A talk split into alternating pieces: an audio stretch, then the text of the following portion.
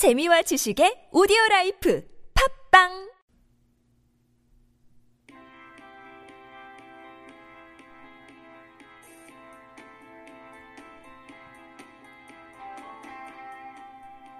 세상 어디에서라도 안녕하세요. 황덕현이 빌린 책들의 황덕현입니다.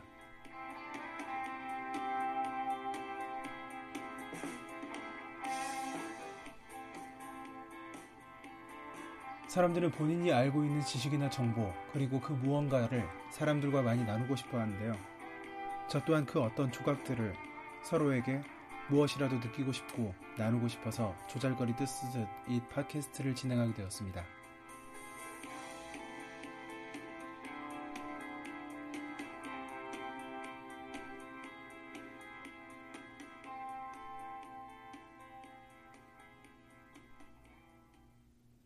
네, 안녕하세요. 다시 한번 인사드리겠습니다.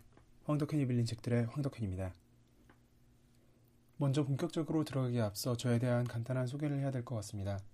저는 케이블 방송사에 2013년 입사해서 지금까지 기자 일을 하고 있는 청년이고 또 라이토리움이라는 블로그를 운영하고 있는 아마추어 블로거이기도 합니다. 어, 무엇인가 남기고 느끼고 공유하는 것들을 참 좋아해서 SNS 활동도 열심히 하고 있고요. 이 활동 또한 그런 여러 가지 활동 중에 하나라고 보시면 될 것 같습니다. 물론 다른 사람보다 특별히 책을 많이 읽는다거나 하는 것은 아니지만 제가 그동안 읽었던 책들이라든지 친구들과 빌리면서 추천했던 책들을 한번 추려서 여러분과 한번 나눠봤으면 하는 생각을 언제나 가지고 있었는데 어, 온라인 시대가 되다 보니까 아주 편하게 그런 장이 열리더라고요. 그래서 저 또한 이러한 물결에 동참하게 되었고 지금 이렇게 진행하고 있습니다.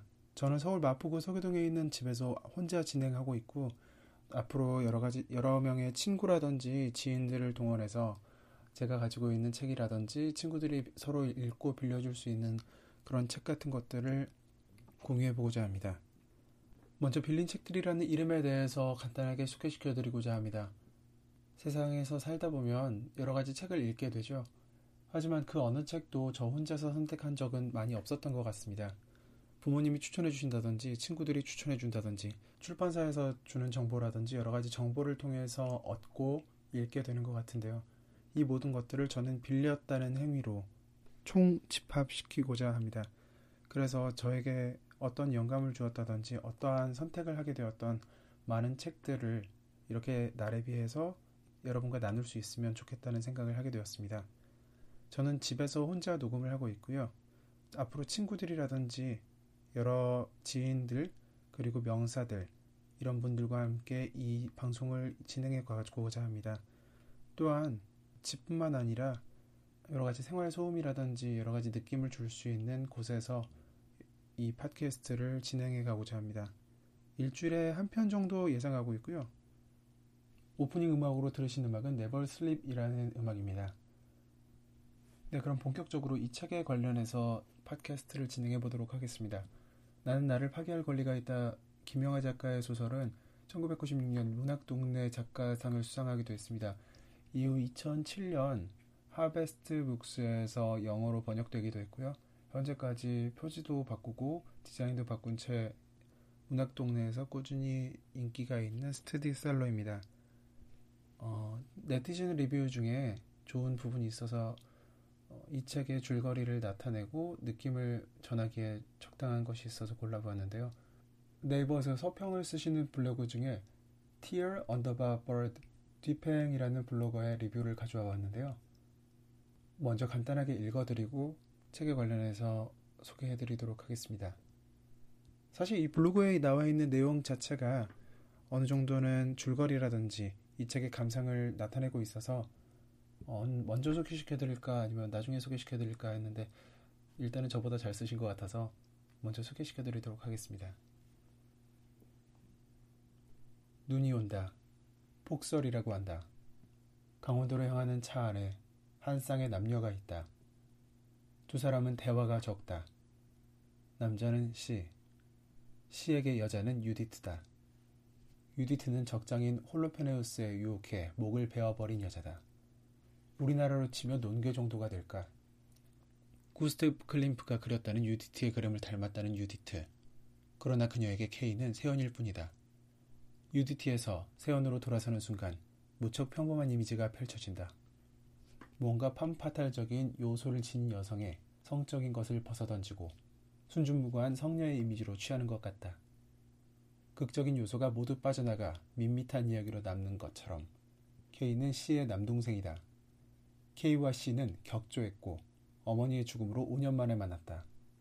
유디트는 K가 데려온 여자였지만 형과 섹스를 나누었다. 세연이 K의 형과 몸을 섞었기에 그녀는 유디트가 될 수 있었던 걸까?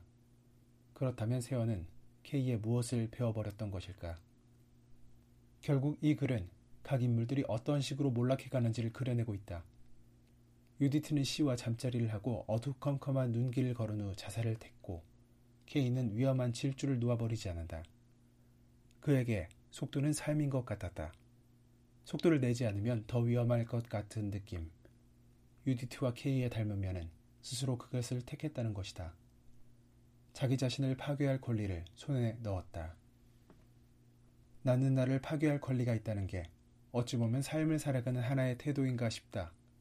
내 스스로 자주적으로 삶을 살아갈 수 있다면 두려울 게 무엇이 있을까 하는 메시지를 담아낸다. 결국 삶과 죽음은 무라카미 하루키의 노르웨이 숲에서 말한 것처럼 서로 대극적인 존재가 아니라 하나로 맞물려 뇌비우스 띠처럼 물고 돋는 관계일 수도 있겠다. 어쩌면 우르보로스처럼 내가 나의 죽음을 선택할 권리를 갖는 순간 내 삶은 타의적인 게 아닌 자의적인 게 된다. 그것이야말로 삶을 살아갈 힘이 아닐는지 생각해 본다. 내 이 블로그에 나온 것처럼 각 인물들은 실타래처럼 얽혀 있습니다. 하지만 결코 밝거나 경쾌한 느낌을 자아내지만은 않습니다. 삶에 대해 진지하게 고민하고 있지만 사실은 삶에 대해서 관조적인 사람들이 더욱 많은 게 요즘인데요. 그렇기 때문에 제가 선물 받은 지 10년이 지난 이 책을 다시 꺼내서 열심히 혹은 어떻게든 버티고 살아가야겠다는 생각을 이 책을 통해서 다시금 느꼈는지도 모르겠습니다. 그렇다면 이어서 제가 인상 깊게 읽은 두 구절을 읽어드리도록 하겠습니다. 처음 녹화하는 거라서 사실 어떻게 녹음을 하고 어떤 구조를 가지는 것이 좋은 건지 생각하기보다는 첫 발을 떼는 것에 의의를 두겠다고 생각을 했는데 사실 진행하면 진행할수록 어떻게 해야 될지 감이 안 잡힙니다. 하지만 읽어보도록 하겠습니다. 먼저 13페이지입니다.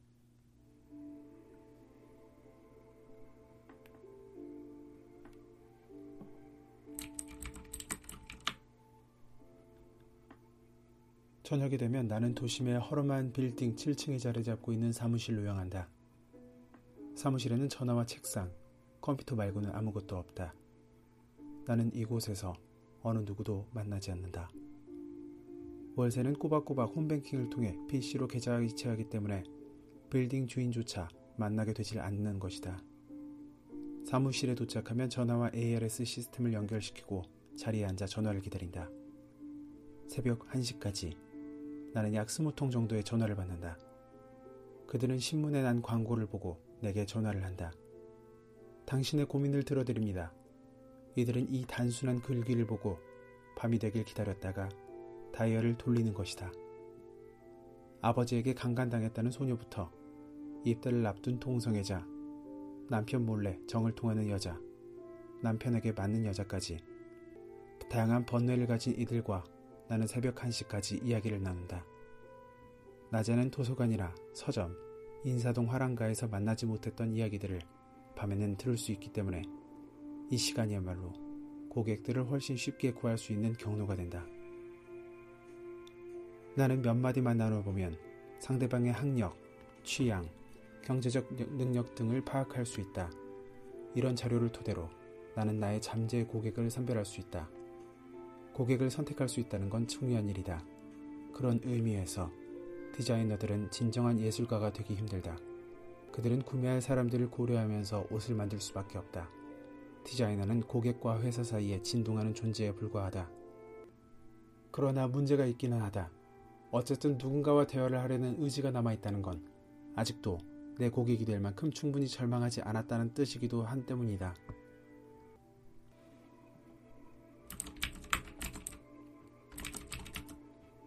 139페이지 미미는 욕조로 들어가기 전 레너드 코엔의 에버리바디 노우스를 틀어놓고 오랫동안 춤을 추었다. 레너드 코엔의 거친 음색과 육중한 베이스음이 그녀의 춤과 잘 어울렸다. 욕조 끝에서는 한껏 틀어놓은 물소리가 아련하게 들려왔다. 물은 계속 흘러넘치고 있을 것이다. 그녀는 열 번쯤 Everybody Knows를 듣고 욕조로 걸어 들어 올라갔다. 나는 욕조 앞에 서서 그녀가 욕조 속으로 천천히 자신의 육체를 담그는 것을 그리하여 그 물이 흘러 넘치는 것을 바라보았다. 칼을 집어들면서 그녀는 내 쪽으로 힐끗 바라보았다. 안녕, 고마웠어요. 당신의 꽃들이 영원하길 바라요. 당신도 잘 가요. 붉은 피가 욕조 깊숙한 곳으로 빠르게 퍼져나갔다. 그녀는 희미해져가는 정신으로 욕실 입구에 서 있는 나를 바라보며 애쓰고 있었다. 그녀의 눈이 점점 가늘어져 갔다. 나는 떠날 때가 되었다고 판단했다. 나는 이만 가볼게요. 좋은 여행이 되길 바랍니다. 그녀의 집에서 나온 나는 장갑을 벗었다. 지문 때문에 나는 의뢰인의 집에 갈 때는 항상 장갑을 낀다. 혹 섹스를 원하는 의뢰인도 있는데 대체로 거절하는 편이다. 그러나 꼭 해야 할 경우에는 피임 도구를 사용한다. 혹시 쓸지 모를 부검에 대비한 이유 외에도 죽은 자와의 몸에서 새로운 생명이 태어나는 부조리를 방지하기 위해서이다. 미미는 멋지게 떠났다. 유디트는 편안하게 갔다. 지금 이 순간 절실하게 그녀들이 그립다.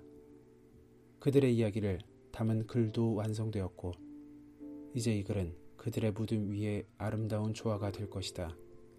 이 글을 보는 사람들 모두 일생에 한 번쯤은 유디티와 미미처럼 마로니의 공원이나 한적한 길 모퉁이에서 나를 만나게 될 것이다. 나는 아무 예고 없이 다가가 물어볼 것이다. 멀리 왔는데도 아무것도 변한 게 없지 않았냐고, 또는 휴식을 원치 않느냐고. 그때 내 손을 잡고 따라오라. 그럴 자신이 없는 자들은 절대 뒤돌아보지 말 일이다. 고통스럽고 무료하더라도 그대들 갈 길을 가라. 나는 너무 많은 의뢰인을 원하지는 않는다. 그리고 무엇보다 이제는 내가 쉬고 싶어진다. 내 것을 가득히 피어 있는 조화무더길처럼 내 인생은 언제나 변함없고 한없이 무료하다. 이제 이 소설을 붙이고 나면 나도 이 바빌로니아를 떠날 것이다. 피안나 여행에서처럼 그곳에도 미미나 유디티 같은 여자들이 나를 기다리고 있을까? 왜 멀리 떠나가도 변하는 게 없을까? 인생이란.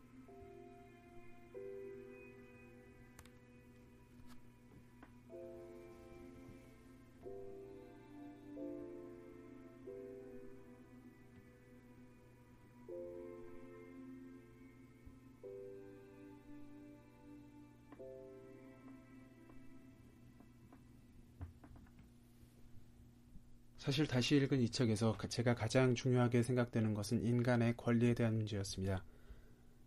자신은 어떤 것이든지 가질 수 있거나 할 수 있다고 생각하는 사람들이 많고 그것을 강요하는 희망 고문의 사회가 지금 현재인 것이 사실인데요.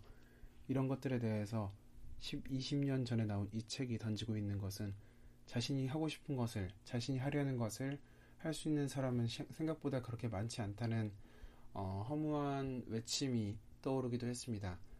그럼에도 불구하고 제가 가장 좋아하는 표현이기도 한데요.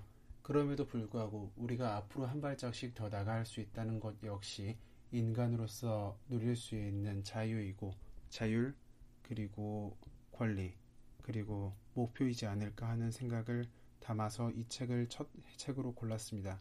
물론 이 책은 김영하 작가 본인이 팟캐스트에서 읽은 적이 있고 이외에 다른 작가들도 많이 시도한 적이 있지만 그럼에도 불구하고 저도 이 책을 첫 책으로 고르게 되었습니다. 앞으로 읽을 많은 책들 역시 여러분들이 다른 팟캐스트라든지 다른 매체 혹은 인터넷 등 여러 곳에서 추천받거나 읽어보신 책들이 많을 것입니다. 하지만 누구나 그렇듯이 더욱 많은 사람들에게 알릴 수 있다는 그 희망 하나로 저는 여러 책을 고를 것이고 여러 사람들에게 추천을 받을 것이고 여러 사람들에게 책을 빌려 읽어 보도록 하겠습니다. 부족한 팟캐스트입니다. 그러나 제가 가진 것을 나눌 수 있다는 희망 하나로 앞으로도 여러 책들을 여러 글들을 여러 사람들의 생각과 이야기들을 나눠보도록 하겠습니다. 감사합니다.